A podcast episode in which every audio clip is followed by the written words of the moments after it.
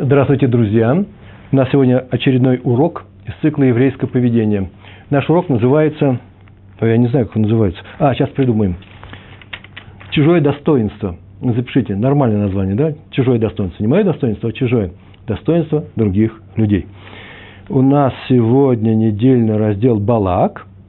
И вот отсюда мы и берем эту заповедь, э, которую, в принципе, можно сформулировать таким образом.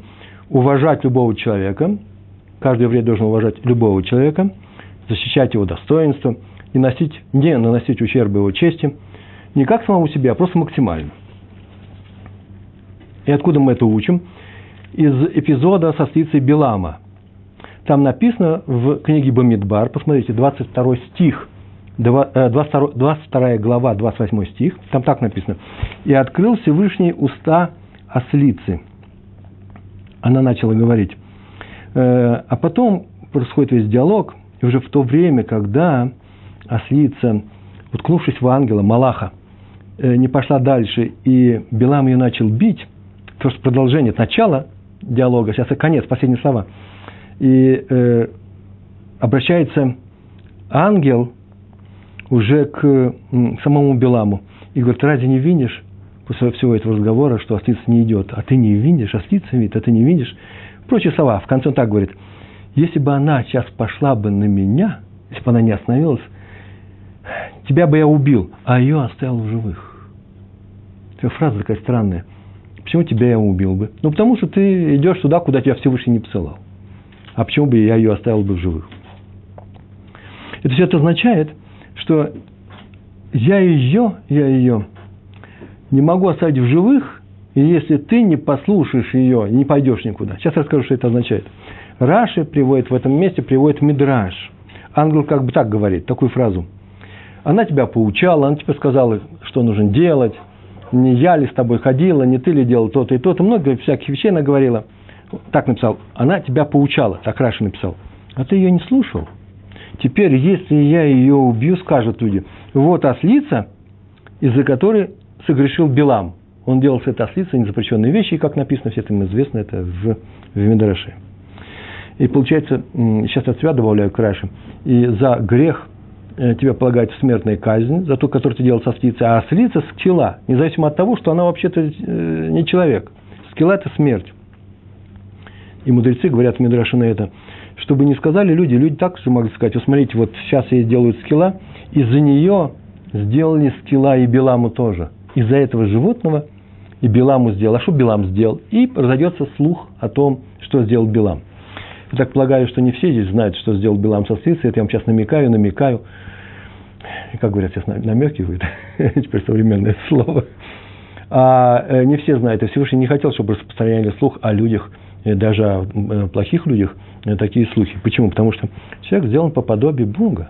И поэтому это было бы не, лоли, э, не кого-то, не, бесчестное отношение к самому созданию, которое называется человек. Короче, если бы ослица не остановилась перед ангелом, ее надо было бы убить. Из уважения, почему, почему? Из уважения к образу Всевышнего, э, который заключен в человеке. В данном случае в злодее Белами. Но я не хочу ее убивать, сказал Малах, сказал Всевышний, чтобы люди не сказали. Получается, что Всевышний беспокоится о чести и достоинстве даже злодея, одного из самых больших злодеев – тем более отсюда мы учим, э, мы должны чутко подходить к достоинству любого человека. Уже все злодеи Всевышний защищает честь его и достоинство. Кого-то его, тем более к любого человека. Э, сейчас я расскажу несколько историй. У нас вообще все уроки, если вы помните, устроены таким образом. Я рассказывал некоторую теорию, но теория проста, она невыполнима. Мусар – такая вещь еврейская, что жить по мусару очень тяжело. А истории совершенно замечательные. Истории про наших мудрецов – про наших праведников. И они так хорошо звучат. В конце концов, в конце каждой истории, вы заметьте, да, я сам себя спрашиваю, не обязательно вас, я сам себя спрашиваю, а почему я так себя не веду? А что бы я сделал? И если я сделал по-другому, не так, как поступил этот э, большой э, праведник, то я спрашиваю, что мне мешает? Сегодня разговор зашел о э, Рави Исхаке Зильбере, Зацаль. Все вы знаете, это большой праведник был. У нас сегодня был просто на эту тему разговор с издателями книги, которая вышла на русском языке, а теперь она вышла еще и на иврите. И там она так называется «Хадми лав э, э, э, ламит вов, один из 36. Подразумевается 36 скрытых праведников. На что я заметил, вообще мог бы не замечать, конечно, вот учу, учу, а не могу я пройти мимо. Я говорю, вообще-то он не скрытый праведник, он настолько очевидный и прямой, что о чем говорить. Мне сказали, нет, скрытый. Почему? Потому что немногие знали об этом. Тут на спор был о том, что слово, русское слово «скрытый» означает. Многие или немногие. Меня не интересует многие. Я знаю, что сотни людей считали его полным праведником. Значит, он уже не скрытый праведник. Вот это я себе говорю, вот так вот я вся попадаю в какой-то просак. И мог бы еще добавить, а все-таки в Сангидрин, трактат Вавилонского Талмуда, Сангидрин, 97 лист, там написано, первый раз за все время, там написано, кто такие были Ламит Вав праведников. И ни слов сказано о том, что они скрыты. На 36 великих праведниках держится этот мир. И, может быть, даже открытых. Потом уже это легенда, легенда или теория, я не знаю, она развивалась, и почему-то сейчас все считают, что э, праведник должен быть скрытый, который стоит в основе мира. Это неверно. Мир стоит на открытых праведниках, вне всякого сомнения. Но если даже исчезнут открытые праведники и останутся 36 скрытых, тогда мир будет стоять. Тут такие скрытые праведники. Все хасиды это знают, в хасидуте это известно, там как раз это и очень продвинутая теория. Это означает, я сегодня собирался урок давать такой, вот так сильно я отклоняюсь в сторону. Э, там считается, что это скрытые праведники, которые, о которых люди не знают, что они праведники. Это обычные люди. Обычно это э, как называется, простые люди. Но они делают некоторые вещи, естественно, для себя. Никто не знает, жена не знает про мужа, что он, что он э, скрытый праведник. А некоторые добавляют, он сам об этом не знает, не считая себя скрытым праведником. Э, так вот, э, э, благословенной памяти Раф Исхак Зильбер прекрасно был, знал о том, что он окружен людьми, которые знают, что он Талмит Хахам большой. Ну, так или иначе, тоже это нормально. Кстати, между прочим, в Сагрин написано, что 36 в стране Израиль среди евреев, и 36 не в стране евреев, если слышали. Тоже очень интересно, да, какова у них там функция, у этих людей. А я про себя добавлю, тихо, микрофон меня слышит, есть еще 36 женщин, которые у них своя функция есть. А в конце, чтобы вы не удивлялись, еще есть 36 детей, у которых тоже есть своя функция по поддержанию этого мира. Но это не сегодняшняя тема нашего урока. Почему 36? Это выводится из стиха, э, из пророков, э, э, гематрия последнего слова, там просто написано «ло», «ламит вав», когда дождутся люди пришествия Всевышнего, когда дождутся Его. И там написано, когда дождутся Ло, когда они приближаются к Нему. Ло, дождутся Ло. То есть они, у них будет схуд, схуд это называется, э, как называется, э, заслуга от того, что они приближаются к Всевышнему, и из-за этих, из, из-за чего-то 36, из-за приближения к Нему, прямой, это называется э, э, пшат, да, прямое толкование стиха, а драж – из-за 36 людей, которые выполняют эту функцию за всех людей. Это ответ, ответ вопроса, почему 36. По крайней мере, так вот написано в наших книгах. Ну, а мы что, возвращаемся к чужому достоинству? Да? Тоже тема очень важная. Тема крайне важная. Необычайно важная. Особенно у нас, русскоязычных евреев. Я так аккуратно сказал. Я иду сегодня и слушаю музыку. Обычно мог бы и не слушать музыку. Иду сюда на занятия. И у меня микрофончики. Подходит ко мне человек. Я уже знаю, что у него всякое может возникнуть в голове, а я ему правду говорю. У меня Мендельсон. Чего Мендельсон? Зачем Мендельсон? Ну, вот Мендельсон. Он прям часто играет Мендельсон. А он смотрит, ну да, Мендельсон, наверное, Битлз. И посмеялись мы. Вот это вот «ну да», это означает, ну что ты, ты на самом деле и такого уровня с Мендельсоном, ты пониже. Я подумал, я так мог сказать. Вот это и называется чуть-чуть опустить достоинство другого человека. Мы посмеялись, мы друзья – я посмеялся. Но я заметил, так это же хороший пример о том, как не надо себя вести по-еврейски. Я никогда не могу себе представить, что рабаним, к которым я хожу, и мои просто знакомые, друзья, мои зятья, все раввины. Или раввины из нашего круга, Рав Грилюс, Рав Пантелят, я даже могу их назвать, чтобы они когда-нибудь такую фразу сказали. Знаешь, ты слушаешь. Э, я прихожу к большим э, раввинам на серьезные вопросы обсуждать, мои вопросы – и они меня уже знают. Э, например, вот я был недавно у Рава Шмуэля э, Ойербаха, э, Шалита, и мы с ним разговаривали. Я сейчас представляю, как он посмотрит, как я иду с микрофоном и скажет, что я слышу, поп-рок, да? Никогда, он даже если бы знал, что это такое. Почему? Потому что так себя они не ведут. Я не призываю вас сейчас же исправить свое поведение, но просто нужно отметить не за чужими, а за собой, что лучше бы так себя не вести. Даже в шутку. даже своим близким друзьям. Раф Хаим Шмуль, Шмулеец в книге «Сихот Мусар» за 1972 год. Так эти его книги, они годами, когда он произносил эту свою стиха, стиха беседу на тему Мусара, э, он написал в статье 36, 36, я не знаю, как назвать, Хелок, 36. Он, между прочим, ламит вав. И он писал про нашу тему. Если бы Ашем, Ашем Всевышний оставил ослицу в живых, то это был бы кидуж Ашем. Все показывали на нее и говорили, смотрите, смотрите, вот она живая. Она разговаривала. Всевышний так сделал. Чудо ходячее между нами, что оставили, остановили э, э, злодея, но пророка, злодея Белама при помощи ослицы. Вот она умеет говорить. Подойди ее, спроси сколько времени. Кидуж Ашем. И, несмотря на то, что она ходила между людьми, на нее можно было показывать пальцем, Всевышнему важнее честь другого человека. Он ее не мог оставить э, в, э, в живых. Э, то есть он не мог, не мог ее оставить в живых. Почему? Потому что при этом все бы говорили, вот она ходит, из-за нее, из-за нее согрешил Белам, человек.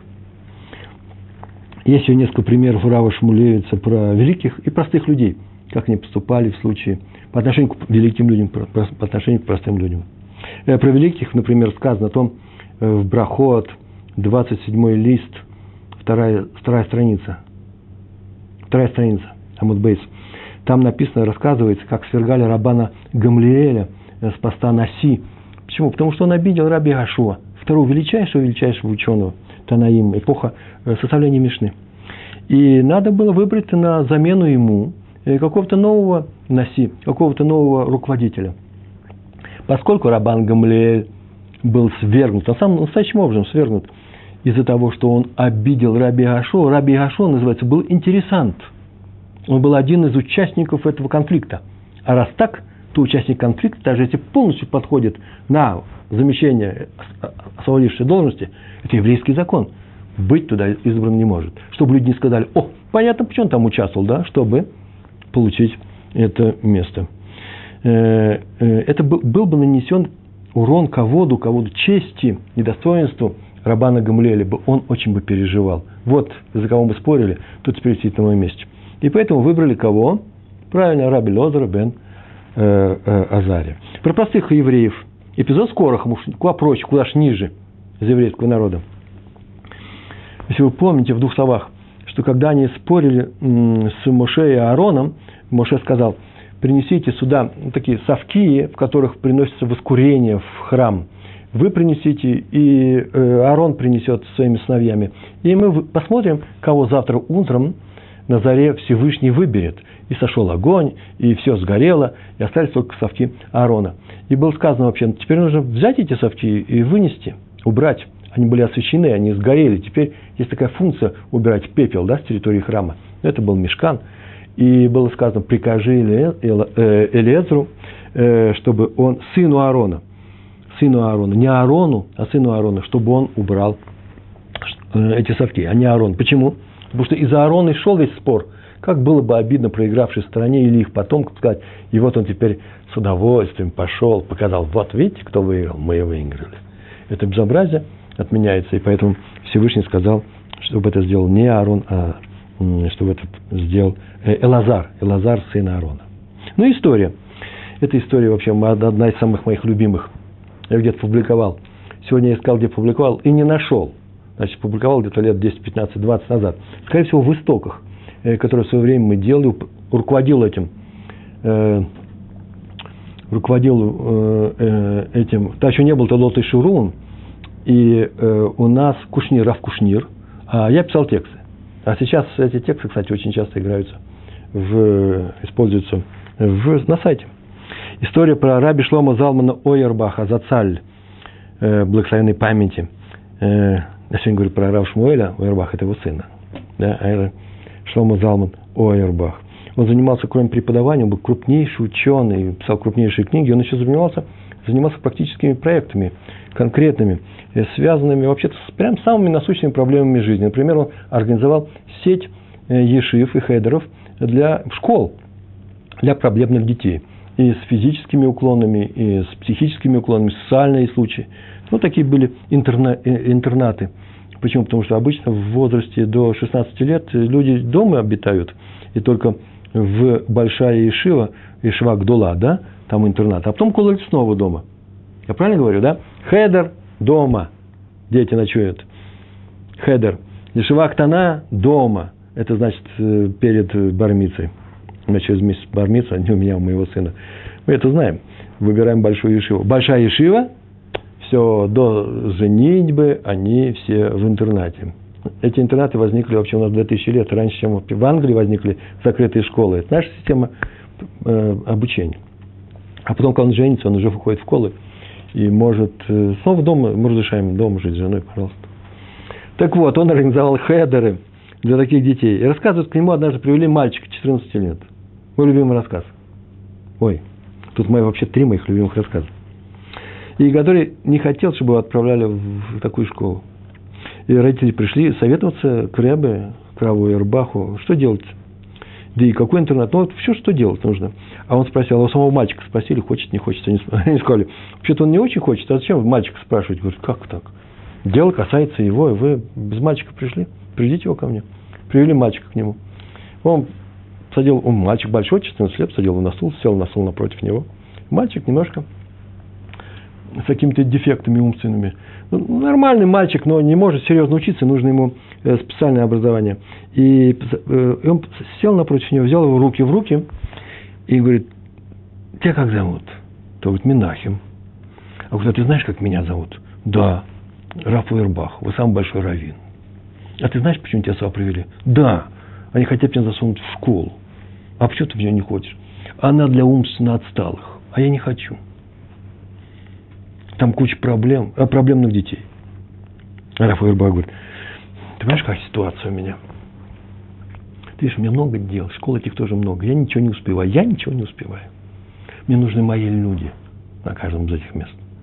Ты можешь там быть моим человеком? То смотришь на него, что значит мой человек? Да очень просто. Ты пойдешь туда. И будешь э, раввином этой школы. раввином. Раввином я не могу быть. Почему ты не можешь быть раввином? раввина нужно назначить. Там экзамены, там назначение, там специально много чего делается. Он это знает. Ну, сейчас тебя назначим. Ну, он встал, положил ему руки на голову и в полную формулу посвящения в равенство сказал, все ахнули, там все или ученики, и все, все остальные вокруг. Я говорю, вот теперь ты равин, теперь ты поедешь туда, пожалуйста, смотри, вот за этим, за этим, за этим. И он поехал. И когда уже через неделю приехали родители взять его в субботу к себе, на субботу, разрешается взять иногда какие-то субботы. Он сказал, мама, пап, я не могу. У меня тут много функций, я тут занятый человек. А что делаешь? Вот тут такой-то болит, я ему тфилин надеваю. Смотри, на кухне какой кашрут. Смотри, чтобы не опаздывали на, э, на молитву. Я же раввин. Психологи потом отметили такой интересный прием. Психологических школах такого нету. Школы есть венская школа, их много школ. Это очень рисковая операция – можно перегрузить человека. Как он узнал, что у этого человека сыграет вот именно эта функция, это только величие Рава Уэрбаха. Крупнейшие наши учителя именно таковы, что ради них уже может прийти Машех. Он просто видел этого человека и сказал ему эту вещь. Почему? Чтобы не обидеть его. Чтобы не обидеть его, он дал ему равинское звание. Поэтому, наверное, не очень серьезно.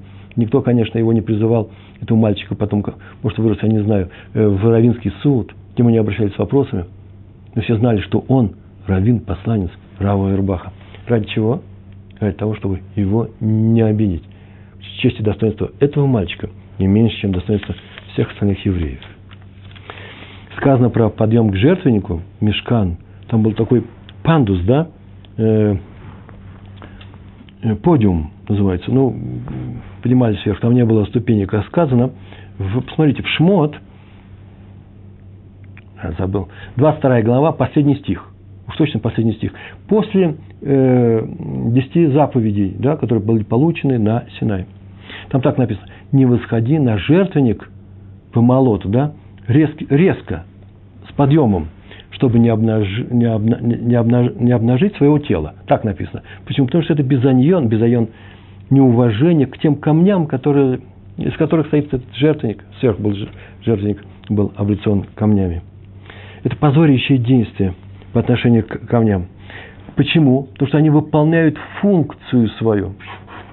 камни эти выполняют функцию, которую назначил им Всевышний, а поэтому ко всему, что выполняет функцию Всевышнего, нужно относиться с уважением.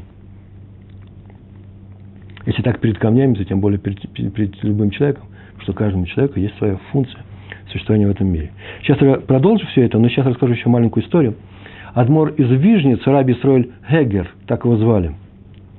Э, про него известно, что, ну, понятно, что все эти рабанимы, он том, в том числе с уважением относился ко всем и к неевреям.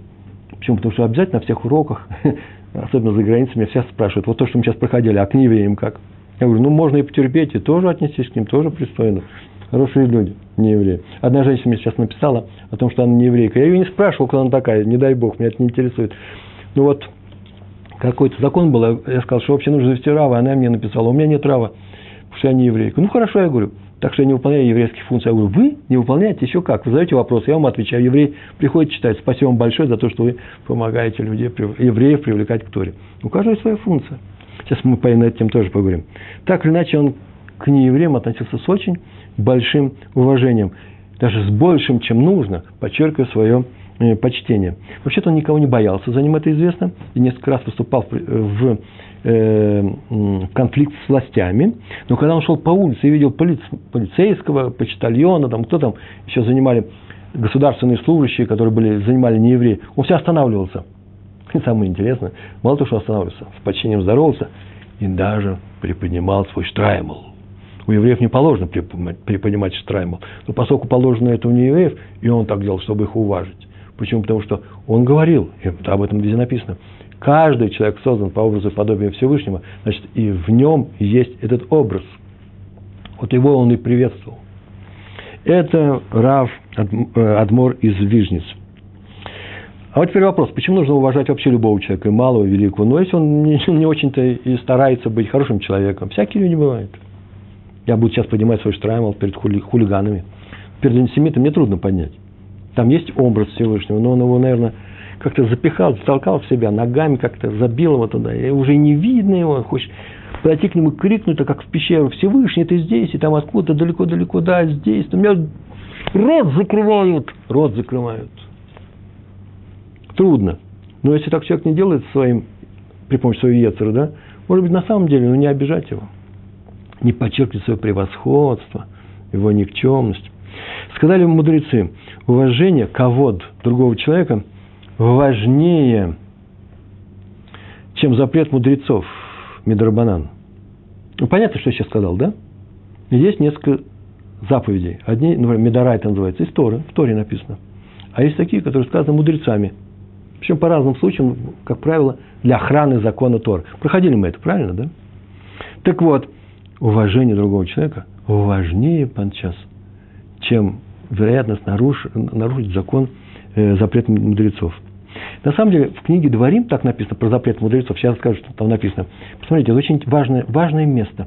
Таких мест может быть 10 во всей Торе. 17 глава книги «Дворим», 11 стих. Там так написано. Если у тебя возникнет трудность какой, в вашем поколении, то пойдете к мудрецам. Так вот, что прикажут мудрецы, делайте. Не отклоняйтесь от этого ни вправо, ни влево. Вот это называется лотасуру. Не отклоняйтесь. Скажите, пожалуйста, что прикажут мудрецы? Мудрецы приказали, это приказ мудрецов, правильно ведь? Как мы должны относиться к этому приказу, к этой заповеди? Как к заповеди Тора или к заповеди, или как, как к заповеди мудрецов? Все-таки заповедь Торы важнее. Сейчас скажу, какая разница. Я нарушил заповедь Торы, не дай Бог, я иду и делаю э, хатат, специальный э, жертва в храме. А заповедь мудрецов я нарушил, я не приношу хатат. Видите, серьезная вещь какие, разница большая. А теперь скажите, что серьезнее, то или это? Поясняю вопрос. В Торе написано, не, не нарушай запрет мудрецов. Лотасуру не нарушайте. А раз так, то запрет мудрецов это в Торе написано. Вот в этом предложении. Тот же самый уровень. Это не надо. Это называется Дворим, 17 глава. Не нарушайте. Так написал Рамбам. Тот Рамбам, не все с ним согласились, Рамбан не согласился. Рамбам написал, любое нарушение запрета мудрецов – это не что иное, как нарушение запрета, вот этого одного запрета. Так вот, нарушить, опозорить другого человека, это значит нарушить запрет указаний мудрецов. это даже важнее запрета Торы. Это называется, если у тебя есть запрет Торы, то ты его можешь обойти следующим образом. Называется шеф вальтасе. Сиди, не иди и не делай. Но не нарушай запрета. Э, запрета мудрецов, уважать другого человека или нет. Сейчас скажу, приведу примеры. Написано, на самом деле, это в Талмуде. Брахот, ой, мой любимый э, трактат, я его перевел. Сейчас я приведу этот кусочек. Брахот, 19 лист, вторая страница. Там так написано.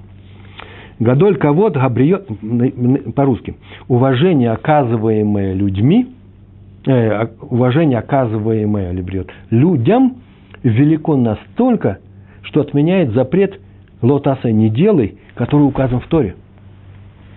Жуткая фраза, нет? Получается, что можешь что-нибудь сделать. А дальше так написано. Объяснение. Какой запрет в Торе?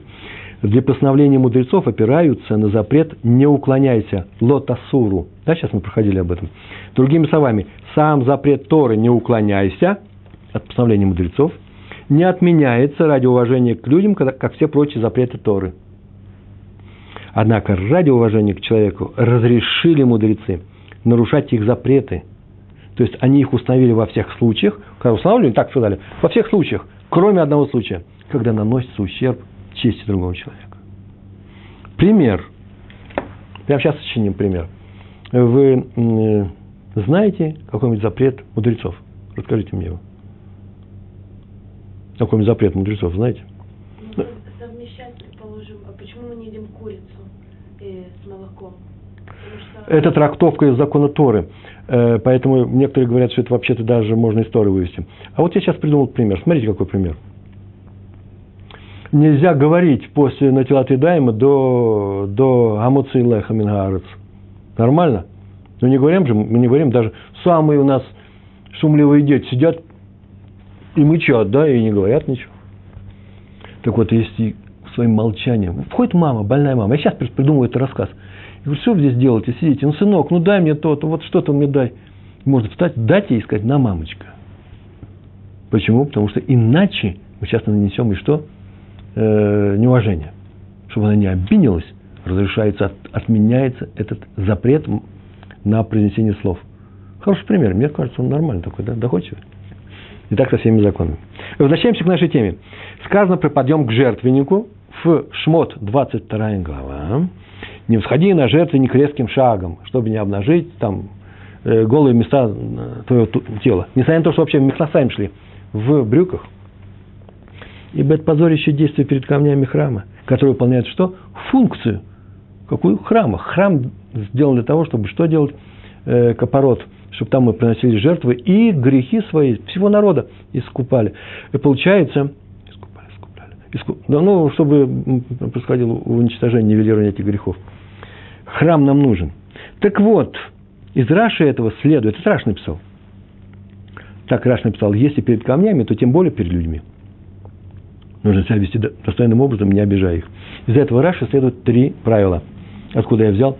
У Рава я же сказал. 36 глава. 1972 года книга. Стихот Мусар. Из Раши следует три причины, по которым нельзя позорить любого человека. Первое. У человека есть функция в этом мире, нельзя мешать ему выполнять эту функцию. Получается, что я выстою против Всевышнего, если я сейчас буду плохо обижать этого человека – Первая вещь. Вторая. Он сам не хочет. Даже если он... Нет, во-первых, человек просто сам не хочет, чтобы его позорили. Уже достаточно мне. Это вообще правило между людьми, да? Бен Адам или Хаверо. Он не, он не хочет, чтобы его обижали, поэтому его нельзя обижать. Вообще, это по правилу Елеля, да? Не делай другому то, что не хочет, чтобы делали тебе. Правильно? Это называется... Он сам не хочет, чтобы его позорили, поэтому нельзя его позорить. И даже если он сам захочет, нет, сейчас это дальше пойдет, не, не о чем. И третья, третья вещь, он создан по образу и подобию Творца. Это уже правило между человеком и Всевышним. Если я обижаю другого человека, я обижаю, я не выполняю функцию, э, э заповедь по отношению к Всевышнему. Я проявляю неуважение к Всевышнему. Первое, у каждого человека есть некоторая функция на земле. Вторая вещь, он не хочет, чтобы его обижали. Третья, третья причина, он создан по образу и подобию Всевышнего. А в чем разница? Называется навкамина.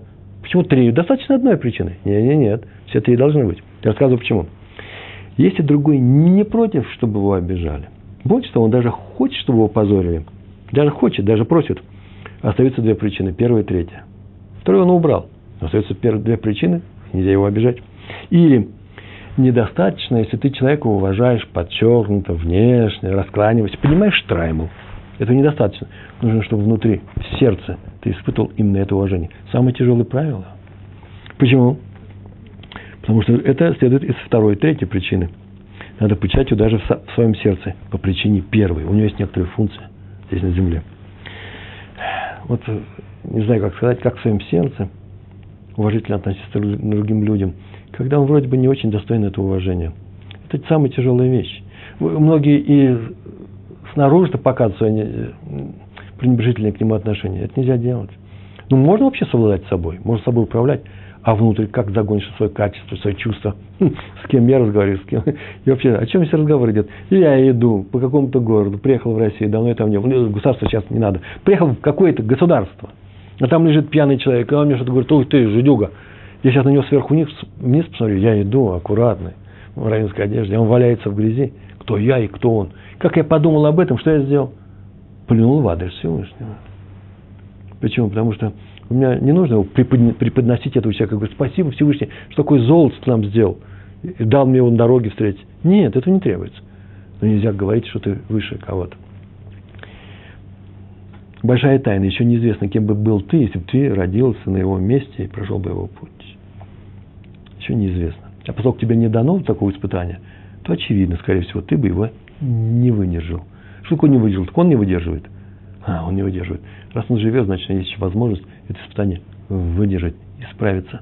А ты бы его изначально не выдержал. А как, если это недостойный человек, он делает какие-то плохие... И он делает плохие... Мы, мы этим как-то поощряем? Нет, не поощряем.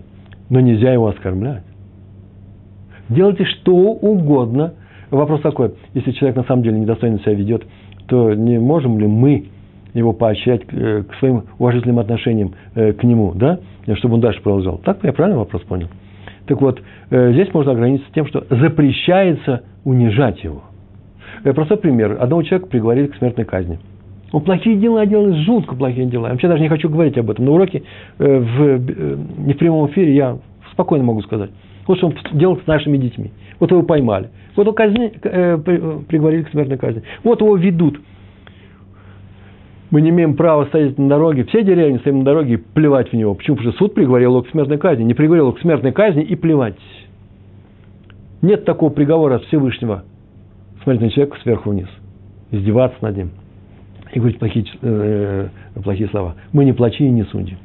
Непростая не, не вещь, об этом все время пишу, пишу, но мы двигаемся дальше, потому что времени у нас – у нас времени нет, а я даже не знаю, как я успеваю все. Так иначе эпизод рассказал Равшах. Однажды э, Равшах рассказывал, любил этот эпизод рассказывать, про раба Хайма Соловейчика. Это совсем другая эпоха, но взят из его уроков. Однажды раб, э, Рав Хайм Соловейчик шел в очень простой одежде, не в Равинской, в своему городу. По улицам города. Проходил мимо вокзала. Вдруг он видит, что остановка, станция там была какая-то. Э, выходит с поезда какой-то человек, еврей, с чемоданом большим. И идет, и подходит к нему, говорит, где здесь такая-то, такая-то гостиница. Ну, рассказчик поворачивается и говорит, значит, нужно идти туда, сюда, пятое туда. И очень много чего показал. Тот говорит, давай снова. Тут он снова показал, он говорит, ой, я запутался. Помоги мне, приведи меня туда, пожалуйста. Рассказчик выглядит, главный район города, выглядит очень просто, а он его не, не знал. Ну, тот пошел, говорит, пойдем, ладно, пойду, с удовольствием. И они идут. А там тяжелый был чемодан. Тот говорит, слушай, видите, простой человек, помоги мне дотащить этот чемодан. Ну, Рафсавичек говорит, ладно, берет его и тащит. Он, может быть, моложе его был, а может, тот собрался ему заплатить в конце. Но он тащит. И они шли, шли, подошли к какому-то месту, и Раф Славичек говорит, ну вот, ты видишь, что в конце этой улицы вот это здание, вот туда подойди. А он ему говорит, ну слушай, ну что так, такой длинный путь прошел со мной, ну еще немножко, 50 метров осталось, 100, приведи меня. Ты говорит, ло, откан до этого места. Даже не пойду. Ты говоришь, ну ладно. Не пойду, не пойду сказал он ему. И тот ушел. А гость пришел с чемоданом, устроился в гостинице, на утро собрался идти к главному району города. Идет, приходит, увидал Рама Соловейчика, у него в глазах помутилось, в обморок, плохо ему, просит прощения. Но Рав Соловейчик был такой простой человек, это первый из династии Соловейчиков. Они все были очень Такие хорошие, простые люди. Через пять минут, так было написано, в одной из книг разговора с ним, человек начинал чувствовать, что он разговаривает с другом или своим раввином, которого всю жизнь знает. И тот его сказал, все нормально, все в порядке, успокоил спокойно. И начали беседовать они. И этот человек спрашивает, ну, Рэба, у меня загадка осталась. У меня вчера помогали тащить чемодан. А почему последние 50 метров отказались? И Ростовичек ответил ему, а я не хочу. Вот подумайте, скажите. То есть подумайте сами. Э, э, кто смотрит меня э, в прямом эфире, ну сейчас ладно, через несколько минут расскажу ответ. А кто в записи, остановите и подумайте, что можно, что Рафсловечек ответил. Равинский ответ должен быть, Равинский, и по тематике нашей. Да? Самое интересное, что когда я готовил сегодня все эти записи, так я и написал себе, что в этом месте нужно остановиться, а потом написать продолжение. И забыл я написать продолжение. Вот тут написано от руки. Почему? Потому что когда я уже уходил, нет, за час еще до ухода, моя жена с моей дочерью собрались ехать в одно, в одно место и тащить туда сумки большие. Почему? Потому что через два дня свадьба у моей дочери, скажите мне, Мазальтов – э, Омен, и э, нужно перевести вещи, большие сумки перевести вещи в, в то место. И меня просили тащить их. Вот я тащу эту сумку по, по жаркому солнцу, и вспоминаю, ой, я же забыл написать ответ. То есть именно из этих сумок, вот хорошо, значит, остался, здесь еще хорошо сидят люди, они мне э, ну, дали бы понять, да, если бы я не дал этот ответ через, через два примера. А так я не знаю, как бы выбрался. Потом рассказывать в другом уроке, да, вы помните, там где-то, в каком-то месте я забыл дать ответ. И уже ответ сам забуду. Мы привыкли слушать разные истории о том, как приходит какая-нибудь, никого не обижу, неумная женщина, да, истории такие бывают, крупному раввину, задает какой-то глупый вопрос, и все начинают смеяться, а раввин строго смотрит, начинает отвечать, искать в книгах, знаете такие примеры, да, э, э, э, искать в книгах, потом дает ответ – и ученики спрашивают, когда эта женщина уходит, их много таких вопросов. Спрашивает, а почему Рэбе так долго искал в этих книгах такой простой ответ? Вопрос-то был сказан. Ну, кошка утащила, как я помню сейчас, курицу. Можно ли теперь давать молоко? Шесть часов. Или она как голландская кошка, час. Сколько нужно подождать? И он на это взял и ответ Шульхана Рук смотрел. И он смотрит и говорит такую фразу. Она пришла с простым вопросом, конечно же, могла бы и не спрашивать. Но сейчас бы мы посмеялись бы над ней, когда-нибудь серьезный вопрос, а у женщин бывает серьезный вопрос, она не придет ко мне, и тогда мы потеряли просто и сделали нарушение. Так все знают про эти истории. Сейчас я вам новый подход покажу. А именно, это Хазон Инш. Он совсем по-другому пока говорил, почему нужно рыться в других книжках, в книжках разных. Он так говорил. Если мы над ней, над ней посмеемся, причина, смотрите, какая причина – то нанесем ей обиду. Она обидится, а обижать нельзя. Самый простой ответ. Мне не переходила в голову никогда такая вещь. Пришел, пришла женщина, спросила. К раввину можно ходить с любыми вещами, с любым вопросом. А вдруг здесь есть серьезная вещь, и можно, не дай бог, сделать нарушение. Ходить с витаминами по, по немецкому городу, э, когда нет ИРО. Пойди к Равину, спроси его. Называется Юра Шамаем, бояться Всевышнего надо. А вдруг я э, нарушаю? А вдруг попал в тяжелую ситуацию? К нему пришли и спросили, ребенок страдает от, от хамсина. Жарко у нас в Израиле, что делать? Все, конечно, засмеялись. К Равину прийти, от, от, от хамсина. Купи мозган, поставь вентилятор. Не было мозганов, не было вентиляторов. Это же Хазон Инш. Он посмотрел на нее и ужасно серьезно, с огромной любовью. Он начал думать просто, лихорадочно думать и отвечать. Слушай, может сделать так, титулин вы пользуетесь? Да, пользуюсь. Слушай, может, ты холодной водичкой на, их э, э, побрызгаешь на них и положишь ребенку с холодненькой водичкой, и может ему легче будет. И она радостно ушла. Почему он это сделал? Он на самом деле думал серьезно. Я говорю, не делал вид. Он ее на самом деле любил и не хотел обидеть. И он на самом деле думал над ее вопросом. Не обидеть никого никогда. Что бы нас не спросили, а мы ведь не, с вами не раввины, большинство здесь сидящих, да? Потому что каждый раз посмотреть на человека и подумать, ты знаешь уже ответ, не обидишь ли ты его этим ответом. Правило очень простое. По-моему, уже в последнее время нет таких уроков, чтобы я его не говорил. Правда в Торе запрещена совсем все. Правда запрещена, если она обижает людей. Нам не нужна такая правда. И классический пример правды, которая обижает других людей, какая? Какой пример? Лошонара. Это же правда. Про ложь мы и говорить не будем. Ложь запрещена сама по себе. Так вот, главное не обидеть другого человека. В Перке вот в главе 4 написано «Альтихе боз», точно, «Альтихе боз», как же я не написал, «Альтихе боз ли холядам», никого, ничто, не позорь, никакого человека, холь, холядам, каждого, и означает это, что даже злодея. Даже злодея нельзя позорить. Написано «Сфат Мет» – это Адмор из Гур написал книгу. Великая книга. Там так поясняется. Даже злодей еще может сделать нечто, у него же функция есть, в честь, в кого, да, честь небес. По желанию своему, не по желанию своему, но он еще это может сделать. Поэтому, если ты э, осуждаешь, если хочешь осуждать, как мне так сказали, да, что теперь делать, он человек такой, то осуждай его дела, не его самого. Чтобы он видел, что дело него нехорошее, а его ты любишь. Я сейчас могу добавить сюда, что если он не увидит, что ты его любишь, то ты лучше и рот не открывай. Покажи человеку, что ты его любишь, но его дело не любишь. Дело плохое. Со стороны мы видим, он не видит, мы ему помогаем. Раби Истер Залман Мельцер. Он давал урок себя в Ешиве, и присутствовал один Бахур. Бахур – это студент в, в Кололе. Не, Бахур – это студент в Ешиве, Ешива.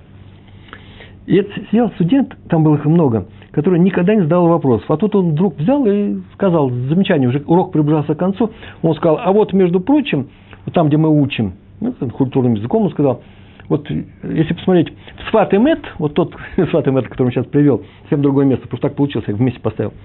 Там на другое объяснение Рэбе стоит на эту сугию, на этот отрывок из Талмуда. Все по-другому. Раф посмотрел на него, Раф Мельцер, сделал вид, на самом деле сделал вид, что он вспоминает, что написано в Сватемет. Потом говорит, ты знаешь, я сейчас точно не помню, но так получается, что если ты прав, то все, что я сейчас говорил неправильно, и все на смарку, весь мой урок. Давай вот что сделаем. Компромисс, пошара. Давай я закончу свой урок, исходя из того, как будто бы я все прав. А потом посмотрим, что это такое. Ты мне разрешаешь? Он говорит, конечно, конечно, Рэбе. Вот здорово, спасибо. У тебя ценное замечание. И он дальше весь урок дал. Все, разошлись все.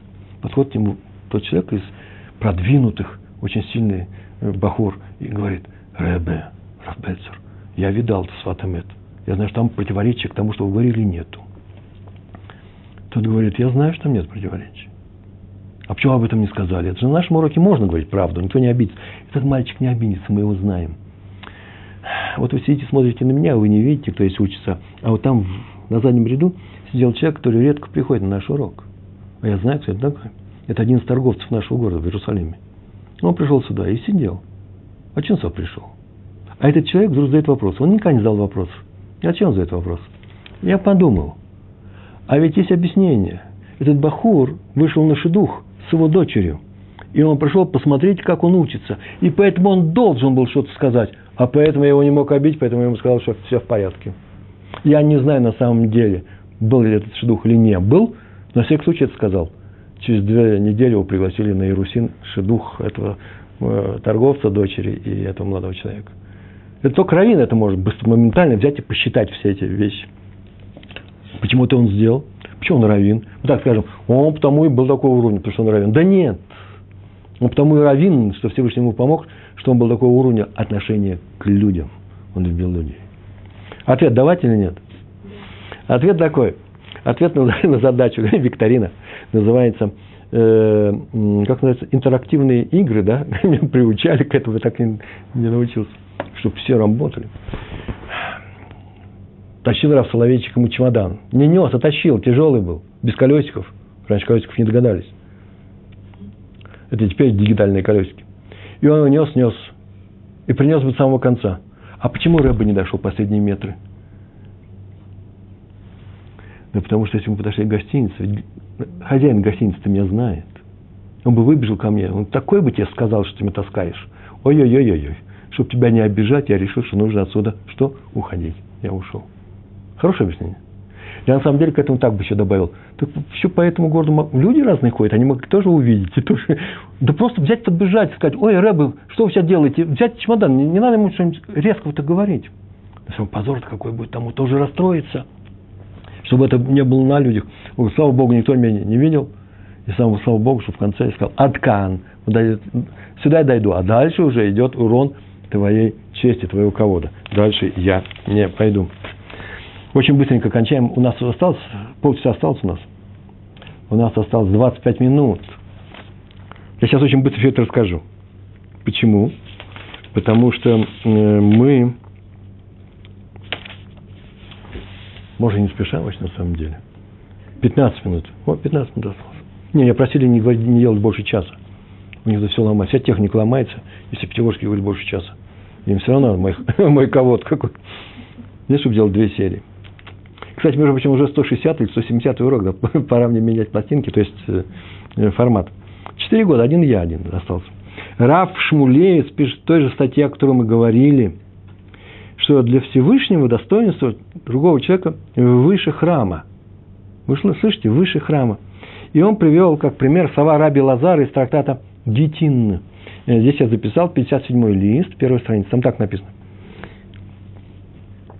Всевышний, который помогает всегда тем, кто обижен, чтобы они помогают в их обиде, слушают их молитву, слушают их слезы, и ворота слез всегда открыты, если человека обидели. Знаете такое правило, да? Ворота слез открыты. Что это означает? Если человека обидели, то его жалобы на других людей рассматриваются сразу же, моментально. Нет такого, как наила, раз и закрыли ворота. И если ты обидел кого-то, то что? Ты сейчас будешь, может быть, ты прав, может, он не прав, но сейчас будут тебя там рассматривать. Поднимут все досье, все рассмотрят и могут наказать тебя. Тебе это надо? Может, ты праведник, понятно. Но если ты не полный праведник, не обижай кого. Человека не доводи до слез. Даже если ты прав, вы слышите? Никого это не интересует, прав ты или не прав. Это отдельный разговор. Так вот, Всевышний, который помогает тем, кто обижен, это я добавляю к Раву Шмулевицу, написал, он, что он сделал? Он помог Баркамце сжечь храм. Баркамце он захотел сжечь храм. Что? Почему? Потому что он чувствовал себя обиженным мудрецами еврейскими, которые за него не заступились, если вы знаете, да? И поэтому что он сделал? Он пошел мстить евреям, обратился к римским властям, стал доносчиком. В результате всех этих действий сожгли город и храм. И город, Иерусалим и храм. Так почему Всевышний не защитил ни город, ни храм, оставив живых баркамцев? Да потому что он был он на его стороне. В этом споре между мудрецами. Да не спорим даже. Он был неправ. Прав, не прав, не это важно. Главное, что мудрецы его не защитили от оскорбления, а могли защитить. Могли сделать так, чтобы его не оскорбил его, э, его враг, там, противник, камца, да? И они этого не сделали, и поэтому Всевышний вынес решение, храм будет сожжен. Так написал Раф Шмулевец, потому что могли не обижать. Гагара, Веленский Гаон, э, всю свою жизнь не, не занимал никаких должностей, должностей, должностей. Э, эту историю, конечно, все знают. Главный его доход, э, чем он питался, у него были дети, тем, что был такой фонд Кэрон – в Вильнюсе. Этот Керн организовал еще его дедушка, э, Раби Моше, Моше, Раби Мойша. Раби Мойша Кремер организовал. И он занимался тем, что этот э, Керн, что э, оттуда брали, он пополнялся новыми жит, ж, ну, приношениями трума от богатых людей. Он более-менее держался два поколения даже, даже больше. А от него давали деньги, тмеха, для э, людей, которые изучают Тору. Чтобы у них в семьях был хоть хлеб был. И сам Агра, Веленский Гаон, тоже получал оттуда какую-то помощь маленькую. И этим занимался Шамаш, некоторый служитель, ну, э, человек, работник этого фонда, служитель. И однажды он не дал Агре его деньги, каждую неделю не давали. Ну, потом, попозже дам, ему нужен был самому. Агра не пожаловался. Веленский Гаон не пожаловался. Второй раз не дал, а потом прекратил давать ему. И так было много лет. Он ему не давал единственные большие деньги, э, большие, какие-то деньги, которые, которыми питалась эта семья. У Вленского Гаона не, нечего было есть дома. Было много детей. И жена жаловалась мужу, что нужно что-то делать. Ты учишься, а дети голодают. Пример очень непростой. Так написано в книжках. Как его объяснить, не знаю. Я сейчас попробую. И он так говорил жене, ну отпусти, пускай поиграют с детьми на улице, во дворе. И зайдут к ним в, в дома других родителям других детей, своих друзей. Те сжалят, э, сжалятся над ними и дадут поесть. Этого хватит, чтобы не умереть. Так они жили годами. Конечно, вещь очень непростая. Почему? Взять-то пойти и сказать, слушай, я бы из-за меня, я бы тебя, конечно, не трогал бы. Ну, не давай мне денег, я переживу. Но из других ведь нельзя же быть добрым за чужой счет. Почему Агра это делал? Хороший вопрос. Как так можно сделать? Дети же не виноваты. Так или иначе, он все равно, он никогда ничего не просил, ни разу не жаловался. Больше того, написано, что он приветливый был. Он вообще совсем был приветливым, приветливым человеком.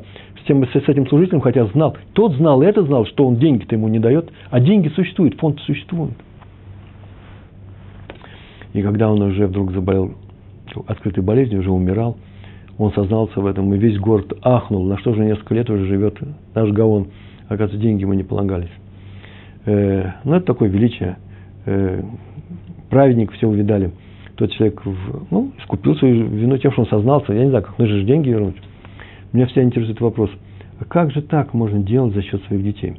Ну, такое правило, оно очень простое на самом деле. Я так думаю, что есть ответ следующий – мы так не можем поступать. Нам так запрещается у нас дети. Даже не имеем права так поступать. Дети голодают.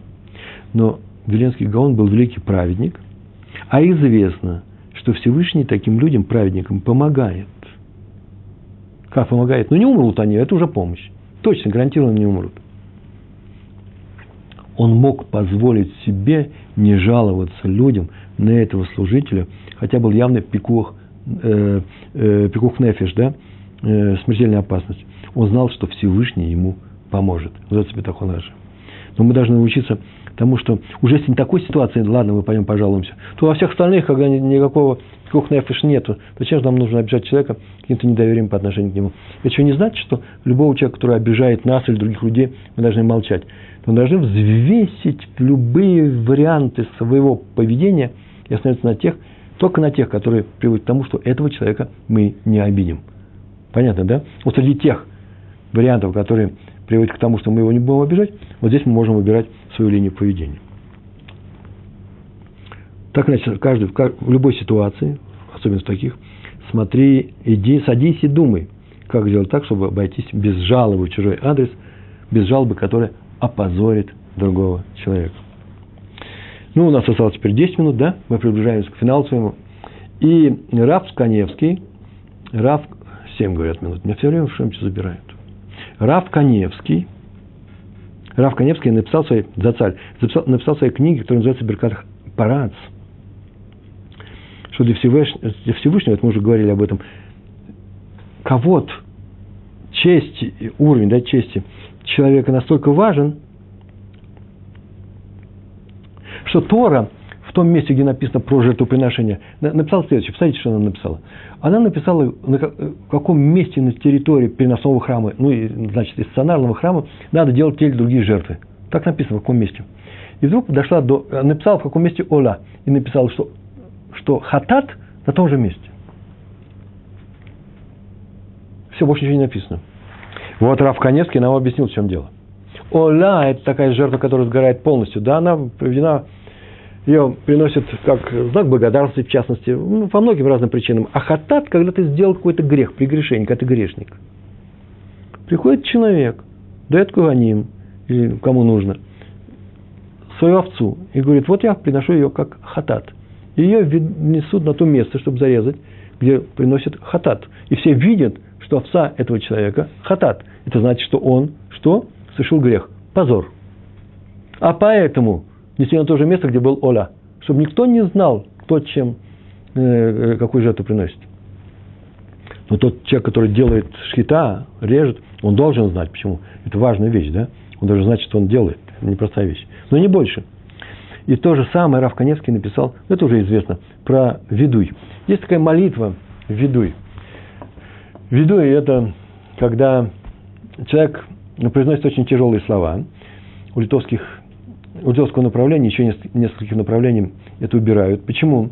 Ежедневные молитвы. Почему? Потому что э, надо при этом иметь состояние, как на Йом-Кипур.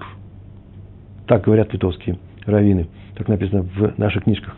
Э, а это тяжело каждый день исповедоваться Всевышнему, говорить о своих грехах, как в Йом-Кипур.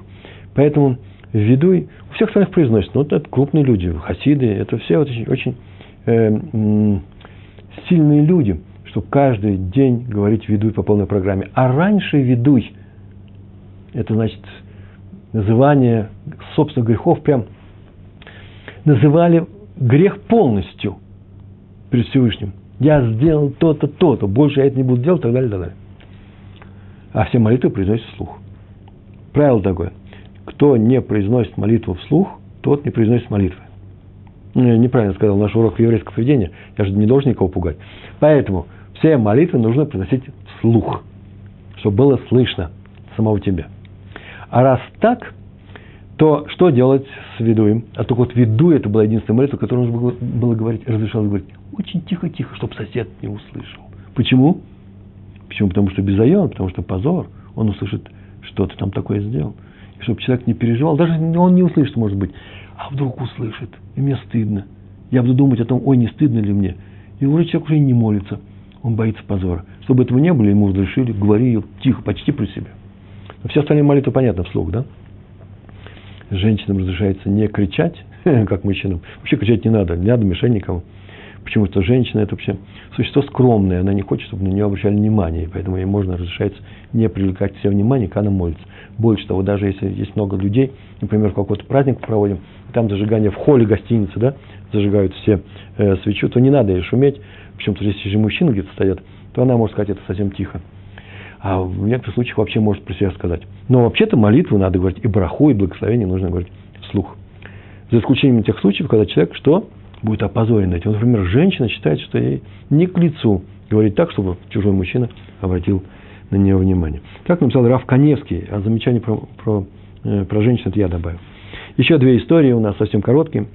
Э, Раф Йосеф Дов Соловейчик из семьи Хайм Соловейчика. Он пришел домой из синагоги однажды вечером. Был вечер Песах. Не вечер Эров, а уже просто Песах, праздничная молитва была. Сейчас будет Седр. И женщины пошли, и вообще все пошли на молитву. И он пришел, и вдруг видит, какая-то тень мелькнула в прихожей. Он подошел поближе, этот человек, некуда ему деваться. И стоит там человек, еврей, перепуганный, и держит в руках все серебряные предметы, тарелки, кубки, вилки, ложки с, со стола их праздничного. У него так все это и торчит. И Раф Соловейчик говорит ему, очень приветливо, ой, ты пришел, чтобы принести и дать мне пикадон, да, в, э, как называется, залог под суду денег. Милый человек, у нас сегодня праздник, он тоже еврей. Я не могу тебе сегодня дать. Знаешь, что сделай? Ты знаешь, пикадон я принимаю. Занеси домой, положи. А в холямоид приди, я тебе дам деньги. Сколько тебе нужно долг? Холямоид тоже деньгами не занимается, да? Но холямоид нельзя заниматься деньгами. Это указание что? Медарбанан, мудрецов – а мы сказали, что разрешается не выполнить указания мудрецов, если выполнение грозит чем? Обижанием человека, да? позорить человека. Отменяется все. И он сказал то, но прекрасно знал, что, конечно, воришка не придет в Халямуэд. Он будет рад, что его отпустили, не опозорив. Его вы, э, посчитали за другого, думали, что кто-то пришел, забыл, что праздники, э, и он при, пришел взять суду, ну, занять денег. И поэтому и поэтому он сразу же положил все это и ушел. Только чтобы не опозорить его. Я полагаю, что вообще-то были такие случаи, что есть несколько историй, у меня просто уже время, мне оператор не дает, это, это времени не дает, он говорит, одна минута осталась. Еще три минуты мы сейчас тут стоим. И поэтому я не могу сказать случаи, когда большие рабаним даже давали вору, чтобы только его не позорить. Лучше дать, чем опозорить. На что ученики могут так сказать, Ребру, подожди секундочку, получается, что мы его поощряем. То лучше поощрить, чем позорить. Так ничего сказал? Нормально? Правило такое. У нас такая заповедь любить человека, как самого себя. Любит. Ты же не хочешь, чтобы тебя позорили. Спасибо Богу. Последняя история. Раби Шлома Залман Ойербах. С начали, с него кончаем. И с него кончаем. В конце своей жизни он часто ходил к одной родственнице. Он же был старым человеком, но еще ходил. У него была родственница, которая жила здесь же, в Иерусалиме. Но жила она на пятом этаже, он к ней часто приходил, потому что она болела. И он поднимался на пятый этаж. И соседи этой женщины, с этажами ниже, увидали, что Раф Ойербах ходит сам два раза в неделю мимо нашей, нашей площадке. И он очень старый, он идет еле-еле тяжело. И они поставили стул. На каждой площадке стоял стул. Чтобы он что? Он поднялся на этаж, сядет, посидит, отдохнет, поднимется наверх. Он не торопился. Так это и происходило. И вот те, кто его сопровождал, однажды обнаружили, что каждый раз, когда он вставал с этого стула, он вздыхал. И кто-то его спросил, Рэба, что такое случилось? Можно и подольше посидеть? Он говорит, да нет, ну тяжело мне сидеть на этих стульях. Мне вставать с них труднее, чем не садиться. Так можно не садиться? Нельзя не садиться. Они обидятся, я прошел мимо их стула и не сел. Так он решил их никого не обижать. Выводы, и на этом уже кончаем, потому что все время нас кончилось. У нас есть своя честь, свой кого, да, свое достоинство, честь. Мы ее придем. Свою честь. Защищаем. Так вот, чужая, чужой кого, чужая честь стоит перед каждым из нас беззащитная. Так легко ее обидеть, любого человека. Обидеть и опозорить. Ничего не стоит. Мало кто умеет защищать собственную честь. Так, чтобы на самом деле защитил ее. Что для этого нужно делать? Уметь не обижаться. Это же мало кто умеет. А поэтому наша задача в этой жизни – помогать любому человеку отстоять его честь. Мы должны защищать чужую честь от других, атак других людей. И тем более от атаки меня самого. Самим не атаковать другого человека. Другого человека. Эту задачу поручил нам Всевышний. Ну так давайте будем выполнять. Большое вам спасибо, всего хорошего. Шалом, шалом.